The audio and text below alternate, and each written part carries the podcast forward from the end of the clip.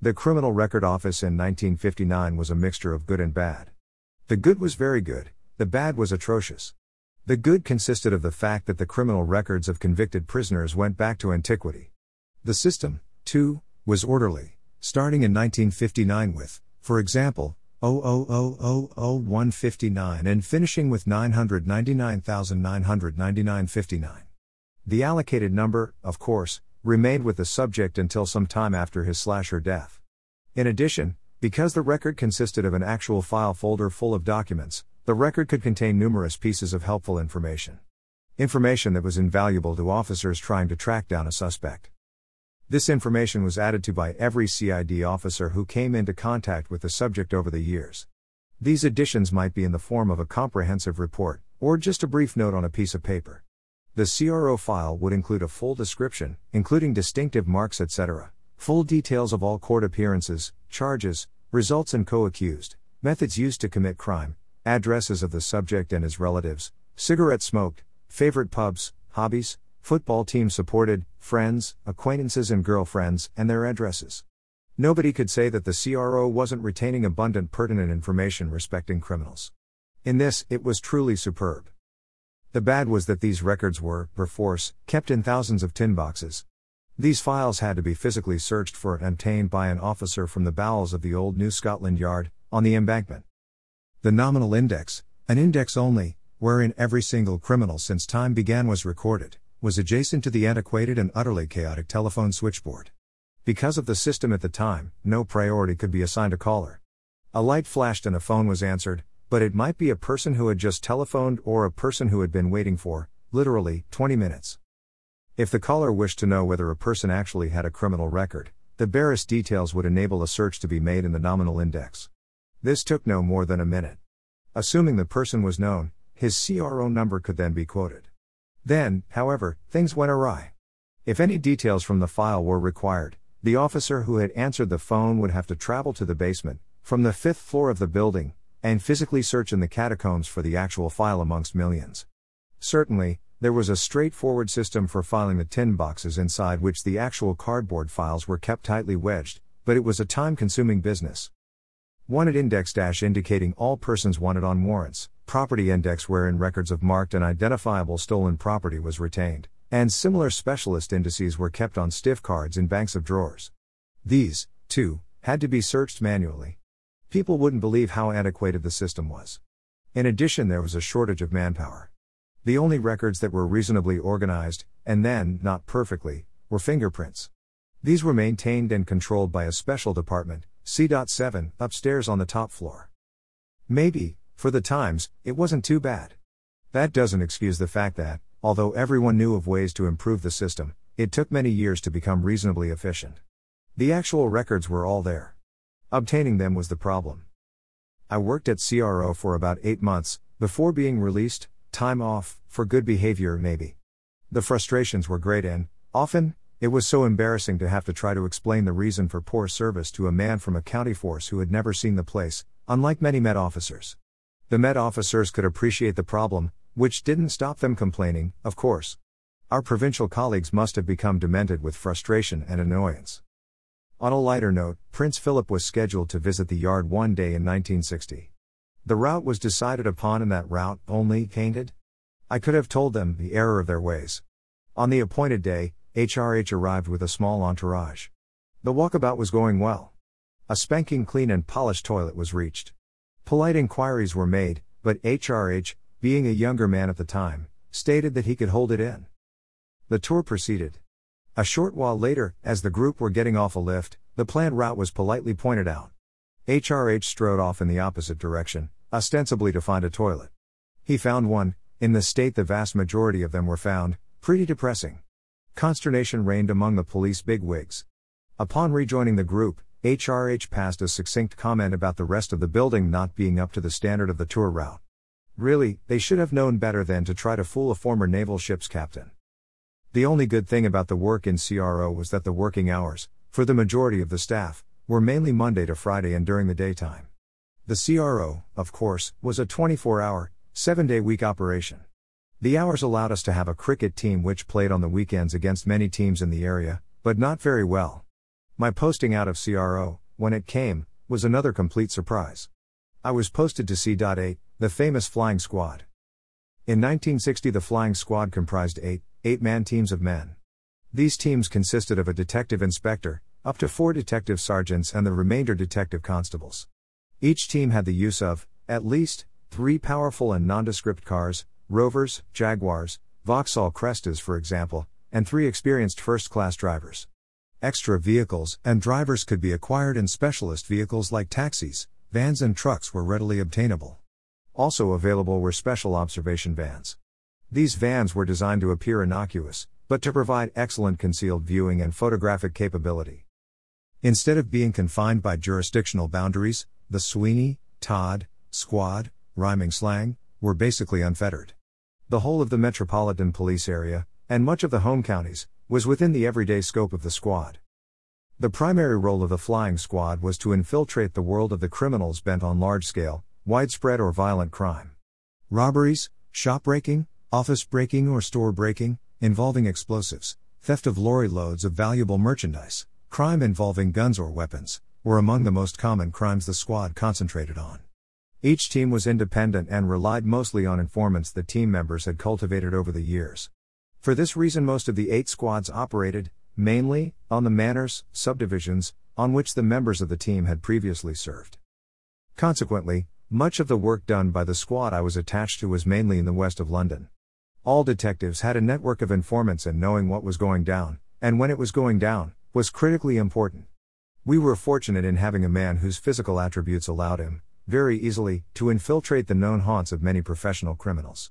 His demeanor and expert knowledge enabled him to also infiltrate their small groups, often mistakenly called gangs. Most criminals were independent, only joining up with others when a certain job was contemplated. A couple of men might occasionally stay together, but gangs, as generally thought of, were very few. This member of our squad managed, on more than one occasion, to get himself hired, sometimes as a driver, in cases of lorry hijacking. We were, as a result, waiting in ambush when the lorry arrived at the offloading or garaging point. It was usually only at these places that the whole group would turn up together. At that time, violence was seldom used in these cases. Usually the lorry would be taken while the real driver was eating or sleeping. Sometimes, regrettably, the real driver was involved in the crime, it was my job, very often, to chase our man. In this way it didn't look odd, later at the local Nick, police station, if I hadn't caught him because, from a glance, it could be seen I was not built for speed. The wide variety of goods, stolen as a result of lorries being stolen, was staggering. We had loads of razor blades and razors, tin fruit, tin meats, tobacco and cigarettes, chocolate bars, wines and spirits, groceries, clothing, and even shoes. There is, of course, a market for everything, if only it can be found. It is for this reason that receiving stolen property is classified as a more serious offense than actually stealing it. A particularly satisfying case involved a brutal robbery at the Lots Road power station in Chelsea. The robbery occurred one morning in 1961. Information was already to hand about such an occurrence, but details were unknown. Acting upon this information, warrants were obtained and that very evening numerous addresses were searched. Detective Sergeant Byers, a highly competent officer, led these searches and money was found at many of the addresses. Some of the individual notes had numbers which tallied with the numbers known to be included in the bundles supplied by the bank. A highly successful court case followed. A commissioner's commendation was earned by Det. Sergeant Byers and his squad for the detection and conviction of this team of villains. In the case of one of the suspects, we found the money and had to wait for the owner to come back home. The suspense was great, not only for the officers, but for the culprit's parents who were detained in the house. We couldn't risk the chance, of course, that they would alert their son of our presence. At about 0130 hours, the man walked indoors and surrendered peacefully. It is a strange feeling to be searching through another person's wardrobe and open a holdall to discover a very large cache of money. Another robbery, this time at the British Overseas Airways Corporation Administration building in Heathrow. Working only on information received, we soon believed we knew who was responsible. A large sum of money was recovered, which, unfortunately, couldn't be positively identified by either the bank or the airline. However, purely on circumstantial evidence, the team stood trial at the Central Criminal Court, Old Bailey. One by one, most of the team members were acquitted, some even going to a retrial, due to the jury being unable to agree. Finally, the last one was acquitted. Shortly afterwards, a group of us were in the Magpie and Stump, the local pub, when the acquitted man walked in and joined his friends. We all met up over drinks and a friendly, but uninformative conversation ensued. It should be mentioned that many old time villains, together with old time policemen, never held grudges or, indeed, any real hostility towards each other. Each knew that the other was only doing their job. Each side being bent on their own employment. Ours, of many working days, were spent by policemen talking to known criminals. They would discuss everything under the sun, except what crimes were being hatched by them. Crimes being considered, or committed, by other groups were a different matter very often. Favors were repaid by favors, and much of the excellent information came from the lips of people who were, themselves, top drawer criminals. Drinks would be exchanged, and a friendly rivalry existed in many cases. It wasn't long before violent people, like the Kray twins from South London, became numerous, and, in the main, the old time relationship became much rarer. Policemen, as a whole, do not forgive or countenance violent crime or violent criminals. Skill, craft, adroitness, dexterity, agility, plausibility, and even cunning, could all be appreciated and admired by policemen, but not violence. However, back to the magpie and stump. As the last acquitted villain was leaving, I asked, jocularly, what was going to happen to the money that had been stolen. He paused on the threshold of the pub. Then he turned and, with a twinkle in his eye, said, You'll find out. This man and his group of friends later carried out the great train robbery. The money which financed the operation was, in the main, the money stolen from BOAC, we certainly did find out. Incidentally, we learned, during the BOAC robbery case, that jury members were being approached by friends of the accused. As a result of this, evidence was obtained sufficient to satisfy the Attorney General. Steps to allow a majority verdict were instituted and, eventually, the unanimous requirement for juries abolished. Although there are those who disagree with the principle of majority verdicts, the fact remains that criminals, with vast sums of money to spend, frequently possess more than is sufficient to satisfy the wants of many ordinary folk. Greed, by any name, will usually overcome scruples, especially in matters so anonymous and distant as a court case involving strangers. Other countries should remove their heads from the sand and face the undoubted truth. Juries are being tampered with, wholesale, by criminals with huge sums of illegal money. Who can seriously doubt this? Another satisfying case was the arrest and conviction of a team of baggage handlers operating out of Heathrow Airport. The MO, modus operandi, was always the same. Outgoing flights only were attacked. While the luggage was being loaded into the aircraft's hold, one or two men, with the full connivance of the others, would conceal themselves in the hold and pillage the luggage and freight during the loading procedure. Stolen property would be concealed in any of the multitude of equipment and paraphernalia commonly used in such operations. By the time the thefts were discovered, many hours later, the baggage handlers would be off duty and able to have disposed of the loot. The problem was, mainly, that the baggage handlers had a union agreement as to who could be hired and who could be employed on the teams of baggage handlers. This precluded us, at the time, of infiltrating their close knit groups. Finally, however, a break occurred and we took a whole team and a couple of receivers to the Old Bailey where, after a lengthy trial, they were convicted. The court treated the matter very seriously and substantial sentences were handed down. The baggage handlers agreement referred to was similar, in principle, to the highly restrictive practices of the old time stevedores and dockers who, coincidentally, also stole property worth many millions as a result. If this is doubted, one has only to check with the insurance companies as to the risk factor involved with shipping goods through the docks of yesterday.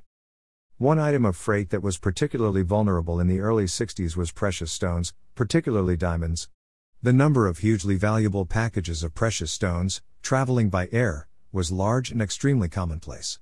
Strange to relate, these packages were, at one time, distinctively marked. So distinctively, that even those with limited intelligence could easily determine the contents. A security blunder which hopefully remains corrected. So much happened and so many cases came to court during my squad days that I will finish on an anecdote unconnected with crime, other than it took place at a trial at the Old Bailey. Alfie Durrell was an exceedingly good and well known detective sergeant. He was giving evidence in a case in which the prisoner was being defended by a barrister named Ducan. Ducan was decidedly anti police. Alfie's name was well known to be pronounced, with the emphasis on the L. All through the cross examination, Mr. Ducan had called Alfie Sergeant Durrell.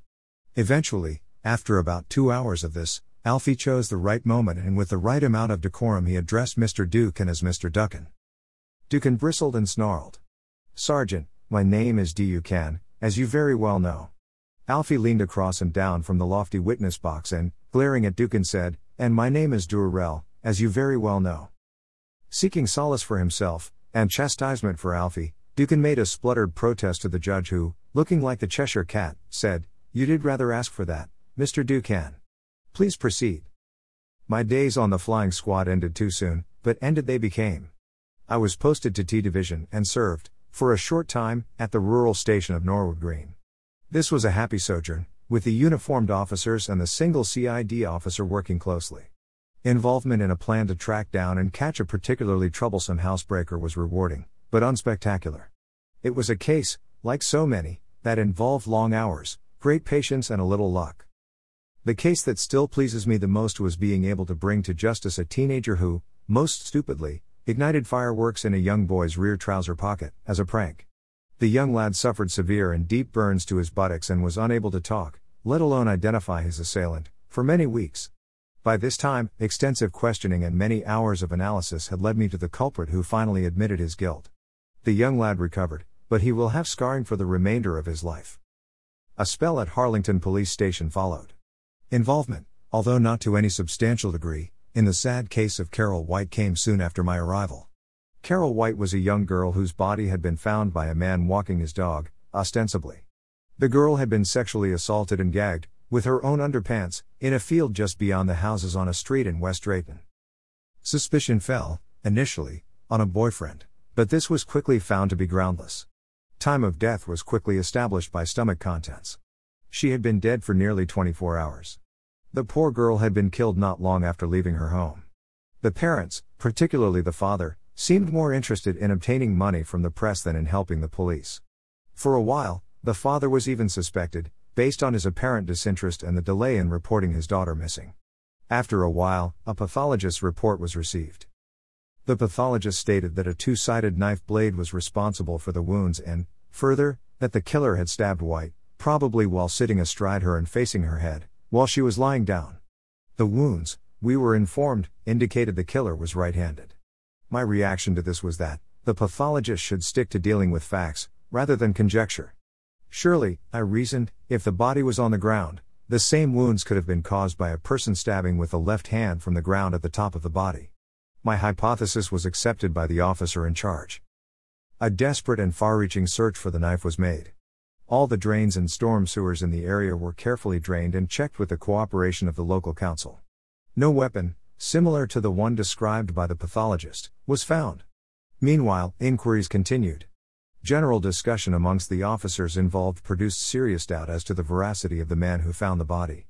A strange fish if ever there was one. Why had he arranged to take his wife and push their small child in a push chair?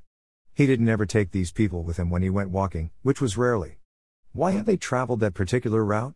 He didn't normally, and it was miles from his home. Why did he take the dog? He never walked the dog even locally, let alone a long distance. Why did he cross the road at the precise spot he did? They had all been walking on a perfectly good pavement. There was no pavement on the field side of the road. Initially, the man, named Garlick, stated that the dog found the body and that he didn't go anywhere near it, after seeing what it was from a distance. A witness was found who identified Garlick as being with the murdered girl. This testimony was not reliable by itself. Then, a big break. A smudged set of fingerprints were found on the dead girl's handbag. The prints matched Garlick's. He was brought to the police station for questioning, and he confessed. Later that night, with the wind howling and the rain pouring down in torrents as though we were actors in some gothic horror movie, I used Garlick's own spade to dig up a knife from his garden. He had indicated a spot and the knife was found within a foot of the spot indicated. The knife was not double sided. It did, however, have a sharp pointed tip. This, it was later established, would have cut the skin on both sides of the stab wounds, in youthful flesh, sufficiently for it to appear as though the whole blade of the knife was sharp on both sides. Oh, yes, Garlick was left handed. Mark it 2 for the police and 0 for the pathologist.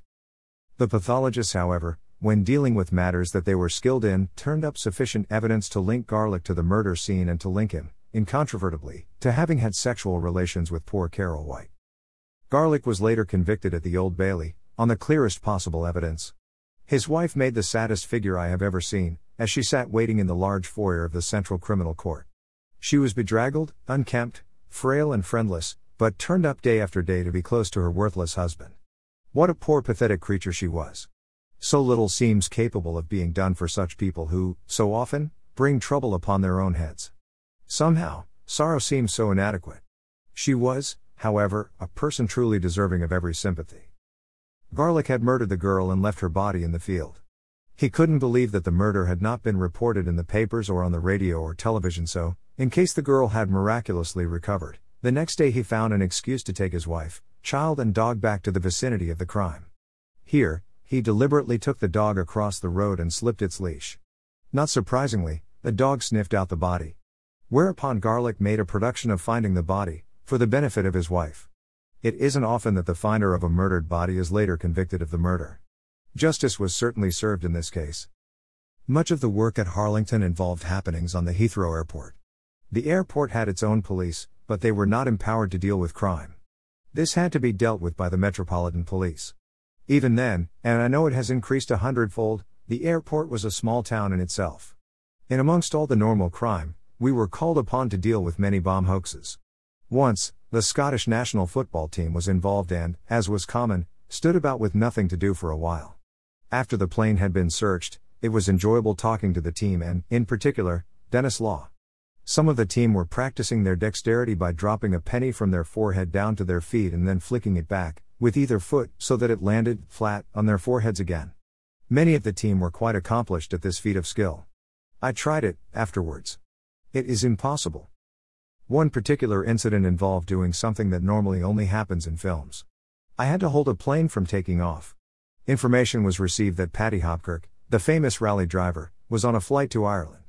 Outstanding summonses were piling up for, although he was a very fine driver, his attention to the Highway Traffic Act appeared minimal. A formal request was made, and later, out on the tarmac, I boarded the plane. Mr. Hopkirk was easily recognizable, so the summonses were served and the plane, with Mr. Hopkirk aboard, was allowed to proceed. Not many people can say they did that. If the speaker was, indeed, correct, I met and spoke to the originator of the prepared, pre-packaged and delivered airline food tray. His business had grown considerably since its inception and was, when I spoke to him, situated just off the main A4 Great West Road, adjacent to the Harlington Nick. At the time, he was preparing thousands of meals, daily. Quite a business, and destined, I fear, to grow still further. Staines was my next station. While here, 1964 65, I was able to get home for lunch, on occasion, as I lived in nearby Ashford at 5 Sundown Road. The working conditions at Staines were very good.